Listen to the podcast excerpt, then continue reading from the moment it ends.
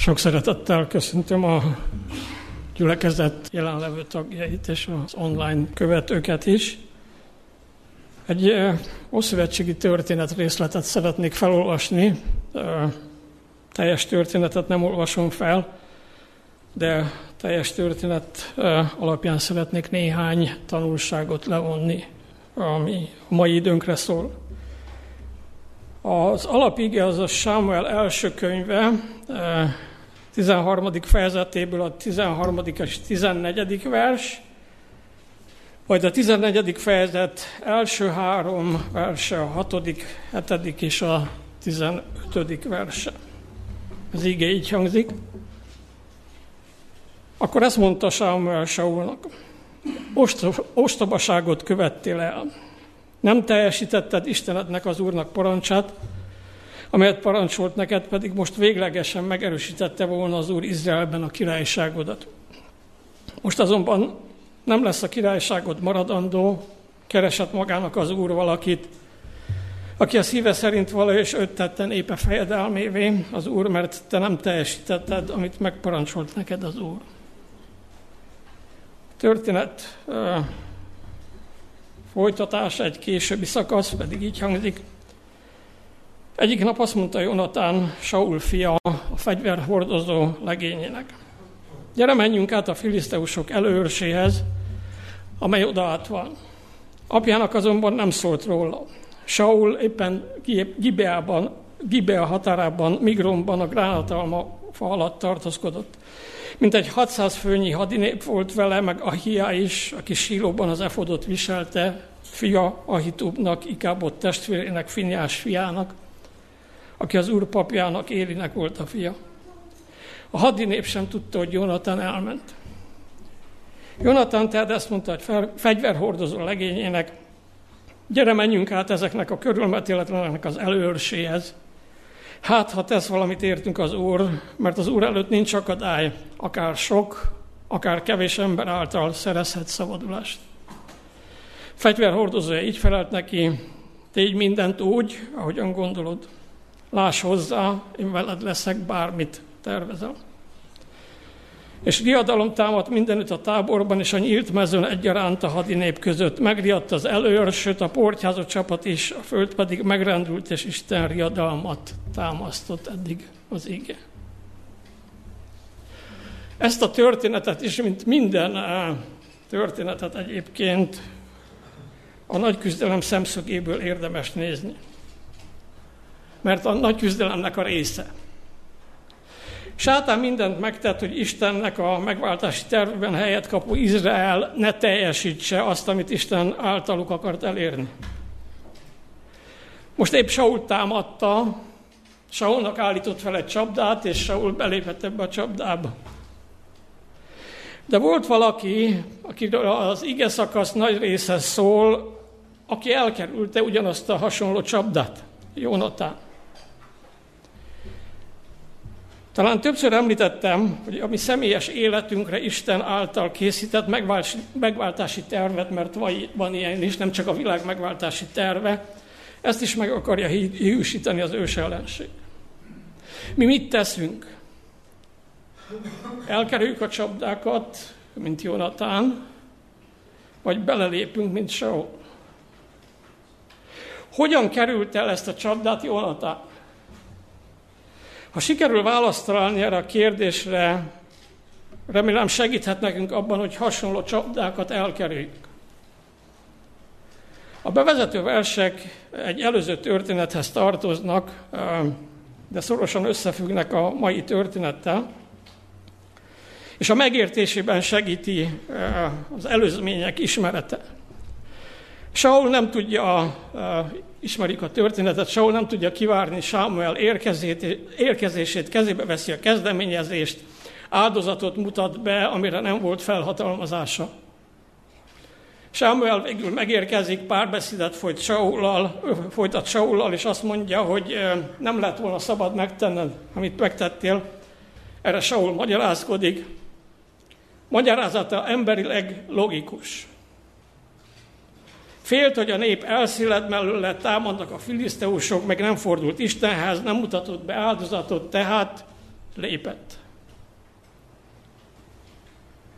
Érdekes indoklás, és az első tanulság a, a bevezető, felvezető történetnek, hogyha a félelem motivál, lehet, hogy logikusnak tűnő okokat, ok, okkal indokoljuk meg döntésünket és tettünket. De a félelemből hozott döntések mindig hibás döntések és hibás tettek. Mindig. E tanulság második eleme, bármennyire félünk, nem szerencsés, ha olyan jogokat ragadunk magunkhoz, amihez nincs felhatalmazásunk, és ezzel a döntésünkkel kilépünk az Isten által adott védelmi keretek közül. Mert akkor, amikor olyat teszek, amire nincs felhatalmazásom, akkor kivonom magam az Isten védelme alól. Saul harmadszor vallásos cselekményekre hivatkozik Saul. Azt mondja, hogy ha elmarad az áldozat, akkor gond van. Ha nem fordul Istenhez kérésével, mert az áldozattal bemutatásor imában is Istenhez fordultak, mielőtt a filiszteusok támadnak, akkor veszítenek. Nagyon logikus magyarázat, nem? Így indokolja a 13. fejezet 12. versében, hogy azt gondoltam, hogy mindjárt rám törnek a filiszteusok Gilgálban, és én még nem esedeztem az Úrhoz, összeszedtem hát a bátorságom, és bemutattam az égő áldozatot. Félt, hogy elhagyja a hadinép, tehát nem bizott Istenben, hogy mellette tudja tartani őket. De volt bátorsága azt tenni, amit nem kellett volna. Mert nem volt ehhez felhatalmazása, nem érezzük az ellentmondást. Amiben bátor kéne legyen fél, amiben nem kéne bátor legyen, abban bátor.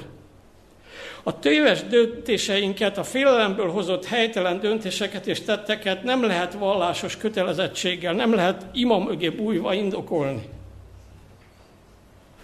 Pedig minket is gyakran megkísért ez. Az ősellenség kész arra, hogy nekünk is hasonló csapdákat állítson. Saul belépett ebbe a csap, belelépett ebbe a csapdába. A vallásos tettekkel, az imával nem takargathatjuk az Isten iránti bizalmatlanságunkat. Az, hogy bűnt követünk el egy jó cél érdekében, egy vallásos cselekmény megvalósítása érdekében nem felmentő körülmény, bármennyire is azt gondoljuk, hogy az. amikor belegázolok valakinek a lelkébe, szeretetlenül, hogy megvédjem a, az Isten ügyét, vagy a rendet, akkor nem Isten ügyét védem meg, és nem rendet tartok.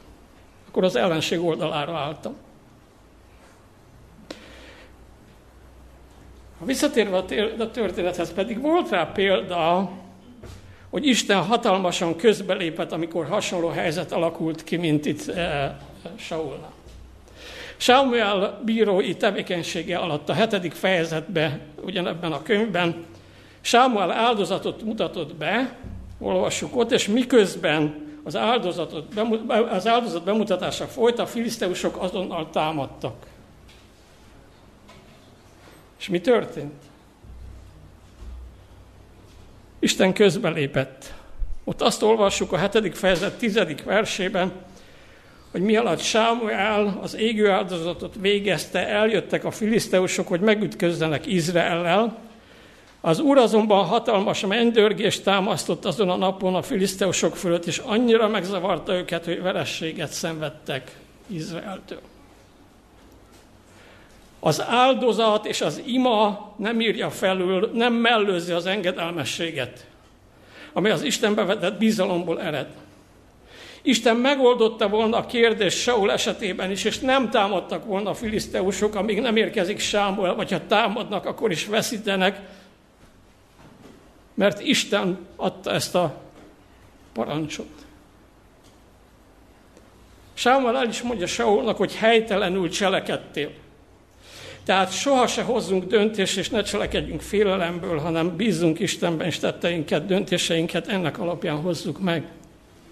Soha se hivatkozunk vallásos kötelezettségekre, bármennyire kegyesnek tűnik, amit mondunk, miközben nem engedelmeskedünk, és az engedelmes, engedetlenségünket vallásos tettekkel, előírásokkal e, takarjuk, amögé bújunk. Később is elő, előkerül ez a zsidók gondolkodásában.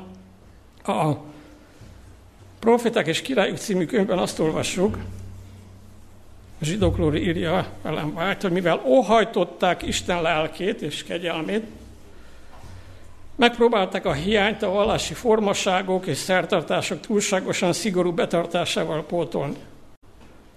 Keveselték azokat az előírásokat, amelyeket Isten határozott meg, az isteni parancsolatokat számtalan fárasztó követeléssel nehezítették meg, amelyeket ők maguk gondoltak ki, és a az utolsó mondatra nagyon figyelj, figyeljünk, minél távolabb voltak Istentől, annál szigorúbban tartották ezeket az előírásokat.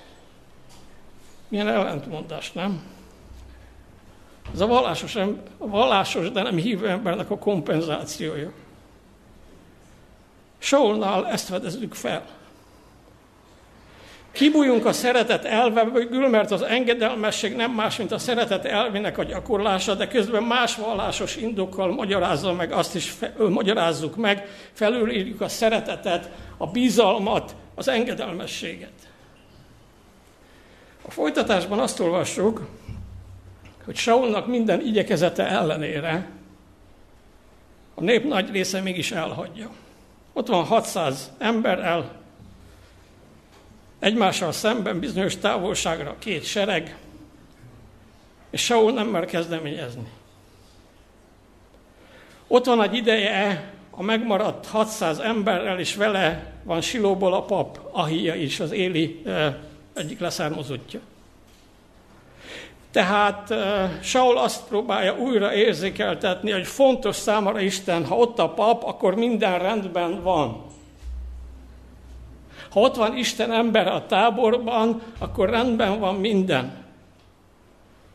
Bár azért emlékezhetett volna, mert nem is olyan régen volt a, a Héber történet, Héberek történetében, hogy a szövetségláda sem segített annak idején a Hébereken. Ott volt köztük a szövetségláda, és ugye verte őket a verték a filiszteusok, csak. Mert nem az a fontos, hogy ott van Isten jelenlétének a helye, a frigyrád, a közöttük, vagy hogy a szent hely egyik papja, hanem hogy bízva Istenben engedelmes valaki neki, vagy sem. Később szintén a zsidóknál megjelent, hogy az Úr templom, az úr, ha az Úr temploma itt van, akkor lehet hatszor olyan nagy világbirodalom, mint Babilon, akkor is megvéd minket. De ez nem igaz. Persze közben élték a saját életüket. Azt teszi, amit Isten mond, mert bízik benne.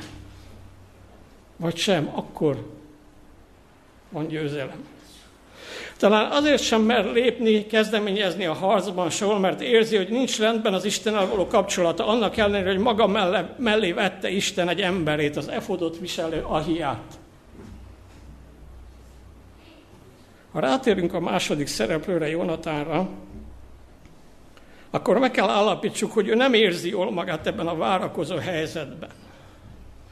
És azt mondja a fegyverhordozójának, eh, hogy menjünk át a filiszteusok előörséhez azzal a szándékkal, hogy megtámadjuk őket. Nem érzi jól magát a félelemtől megbénított semmi tevésben, amiben Saul és az emberei vannak. Ő tenni akar valamit, mert ő bízik Istenben. A félelem, amit az Isten iránti bizalmatlanságból ered, sokszor semmi tevésre ösztönöz, semmi tevést eredményez az emberek életében. Mivel ismeri apja helyzetét, nem szól Jonatán sem neki, sem senki másnak körülötte levők közül mert sejti, hogy apja és a többiek, akik a félelemből fakadó bénultság állapotában vannak, nem értenének egyet vele, akár meg is akadályozhatnák szándékában. A történet egy másik tanulsága, hogy azt az embert, aki bízik Istenbe, Mások félelemből fakadó bénultsága, semmi tevése nem akadályozhatja meg, hogy bízzon Istenben, és ennek megfelelően cselekedjen. Nem vitatkozik azokkal, akik nem hajlandóak lépni, egyszerűen bízalomból, hitből cselekszik. Miért? Mert ha leállna erről vitatkozni, a győzelem lehetősége ez idő alatt elpárologna. Nem arra használna energiáját, amire Isten adta, hanem meddővitára. Hányszor bele eh, hajszol akár minket, akár a közösség egy nagyobb részét és sátán egy meddő vitában, mert tudja, hogy akkor nem azt tesszük, amit tennünk kell. És addig ő biztonságban van. Egy szép hitvallást találunk a történetben arról, hogy ő bízik Istenben, tudja, hogyha ő ha akarja, ő szabadítást tud adni, mert nála nem azt számít, hogy hányan készek a harcra, Isten néhány, jelen esetben kettő, ember által is szabadulást, győzelmet tud adni. Így fogalmaz Jonatán Gyere, menjünk át ezeknek a körülmetéletleneknek az előrséhez, talán tenni fog valamit értünk az Úr, mert az Úr előtt nincs akadály, hogy sok vagy kevés ember által szerezzen szabadulást. Azt nem tudja, hogy Isten, hogy mi Isten szándéka az adott pillanatban. De azt igen, hogy Isten akar és tud és képes győzelmet adni, szabadulást adni, függetlenül a létszámtól, arról meg van győződve. Már egyszer említettem egy másik történet összefüggésében, hogy ahol van Isten, ott van a többség. Mindig Isten hozza a szabadulást, a győzelmet, nem a mi erőnk, nagysága, kicsinsége, miensége dönti el, hanem Isten hatalma dönti el a csatát. A következő tanulság, amire érdemes a mi életünkben is figyelni, hogy ne a saját erődre, hanem Isten erejére támaszkodjál bármilyen kérdésben. A győzelem tőle, tőle jön. Az ő ereje által, még ha ezt rajtunk keresztül és bennünk valósítja is meg. Azt olvassuk, hogy a fegyverhordozó bízik Jonatánban, és azt mondja, menjünk, mindent úgy teszek, amit mondod. Nem tart kis előadást a fegyverhordozó, hogy nézd Jonatán, amire most vállalkozni akarsz, az lehetetlen. Mert a hadviselés törvényszerűségét száfolják ezt. Hanem azt mondja, mivel látom, hogy bízol Istenben, én is bízom benned, és bízok, bízok benned, és bízok, bízok benned is. A negyedik tanulság, aki igazán, akik igazán bíznak Istenben, azok bíznak egymásban is. Az Istenben bízó emberek bizalmi légkörben élve bíznak egymásban, és olyan dolgokra képesek, ami emberileg lehetetlen. Győztesek, mert a győztesben bíznak. A bíz, az emberek közötti, egy közösségen belül az emberek közötti bizalmatlanság a sátánnak a munkája. Ha én bízok Istenbe, és te bízol Istenbe, akkor mi ketten bízunk egymásban. De fordítva is megfogalmazhatom, sátán tudja, hogy eh, ha egy közösség tagjai bíznak egymásban, akkor ő veszített. Akkor nem csak a világ megváltási tervét nem tudja megakadályozni, mert azt nem tudja, ezt felismerte, ezt már egyszer megműtettem, most sátán felismerte, hogy a megváltási tervet Golgota után nyilvánvaló számára, hogy a megváltási tervet, a világ megváltási tervét nem tudja megakadályozni. Ha, és ha bízunk egymásban és Istenben, akkor a saját megváltási tervünket se tudja meghújisítani. Akik bíznak egymásban, mert egymásban való bizalom gyökere az Istenbe vetett bizalom az, hogy úgy döntünk együtt, hogy a győztes oldalára állunk. Jonatán megbeszéli a fegyverhordozójával, hogy kilépnek a rejtek helyükről, és amikor meglátják őket a filiszteusok előse, annak függvényében, hogy mit mondanak, válik nyilvánvalóan számukra, hogy az ő tervük az Isten akaratával egyezik, vagy sem. Ha az történik, azt mondják a filiszteusok, ami Isten akaratának az egybeesését sugalja, akkor nyugodtan támadhatnak. Jó időnként elgondolkozni, hogy az általunk jónak tartott tervek Isten tervében is szerepelnek-e, vagy sem. És bölcsességet kérni naponta, hogy ezt mindig el tudjuk dönteni. Visszatérve egy pillanatra az előző következtetésre, akik bíznak Istenben és egymásban, azok értik egymást és közös nyelvet beszélnek, a szeretet nyelvét, ami minden esetben győzelmet jelent. Kilépnek, meglátják a filiszteusok, és a reakciójuk az, amit felbátorítja őket a támadásra. Holmi a rejtek helyükről elbújó félő hébereknek tekintik őket. Pont az ellenkezőjének, mint akik. Mert nem félelemtől remegő emberekről van szó, hanem két bátor, Istenbe bízó emberről. Akkor felmennek, megtamadják az előörsöt, nagy kárt okozva bennük, de ez kihat a hadsereg és a portyázó csapatok többi részére is, mert zavar támad közöttük.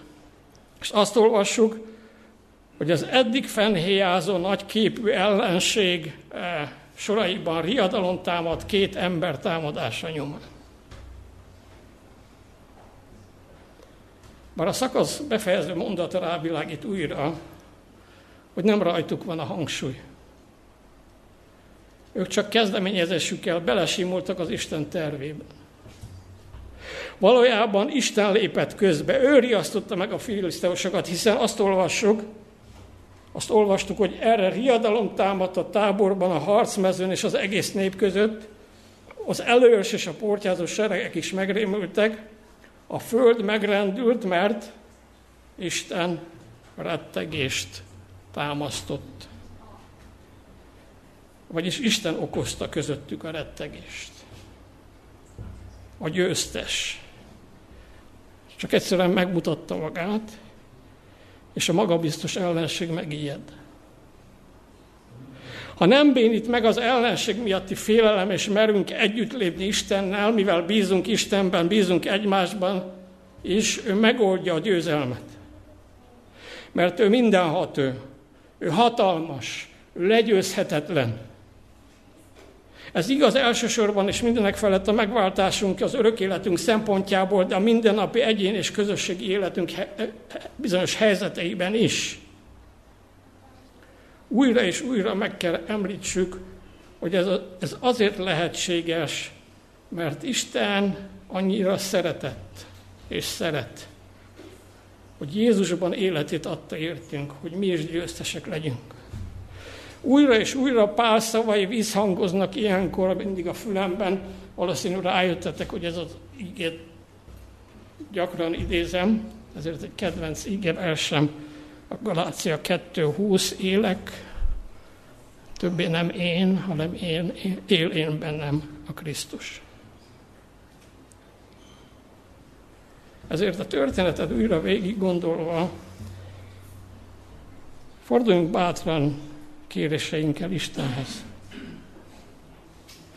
Mondjuk bátran, hogy Uram, ad kérlek, hogy soha se legyen a félelem a döntéseim, tetteim motivációja. Ad azt is, hogy soha se takarozzak vallásos kötelezettségekkel, amikor engedetlen vagyok, vagy szeretetlen. A te benned vetett bízalom hiányát ne azzal magyarázzam, hogy még nem hajtottam végre egy vallásos tettet, és úgy érezzem, hogy jogom van felülni a szeretetből fakadó engedelmességet.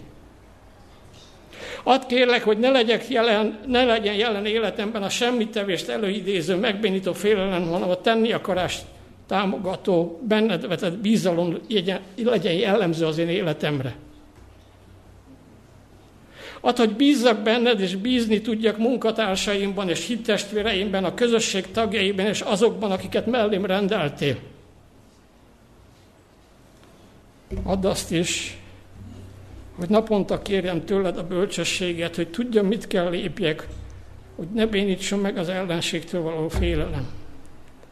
Hogy bele tudjak simulni a tervedbe, hogy tudjam, hogy a győzelem mindig a tiéd, és nem az enyém. Ugyanakkor döntéseket is hozhatunk, elmondhatjuk most, itt és most. Hogy elhatározom, hogy nem akarok félelemből,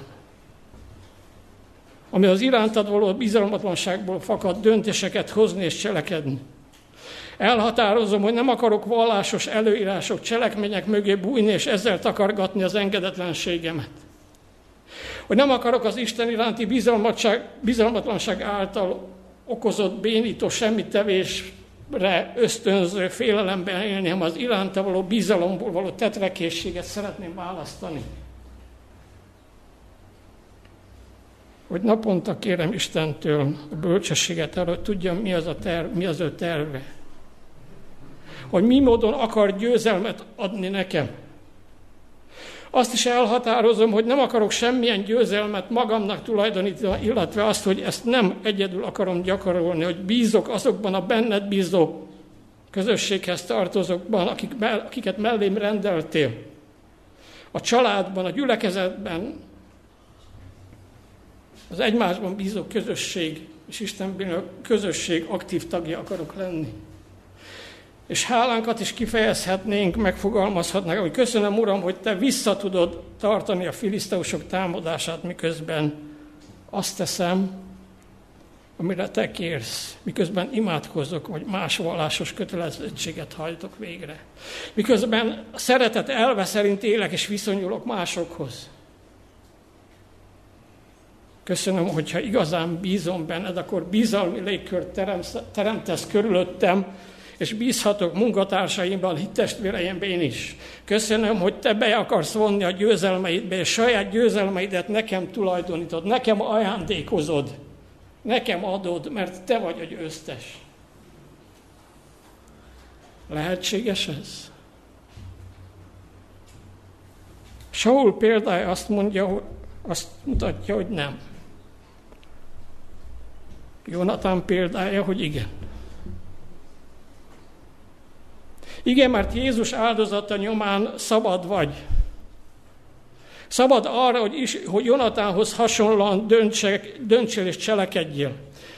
Újra és újra testvérekkel beszélgetésben, amikor valami történik az életükben, amit nem úgy kéne tenni, hogy teszik, újra és újra felhozzák nekem, és idézik a római belekezít levél hetedik fejezetét, hogy, hogy én a jót akarom, de akaratom ellenére mégse sikerül. De még senki se idézi a folytatást, a nyolcadik fejezetet.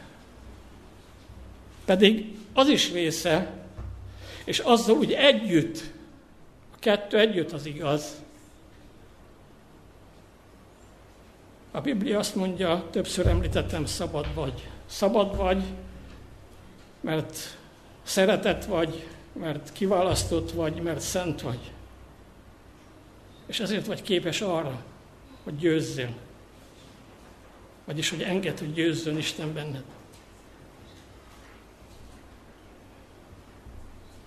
Lehetséges ilyen életet élni, ha újra és újra vallom, kérem azt, ezt egy előző ígérdetésemet is zártam, mi a Krisztus példazatai című könyvben van, hogy Uram, ments meg akaratom ellenére is az én gyenge, Krisztustól annyira eltérő önmagamtól.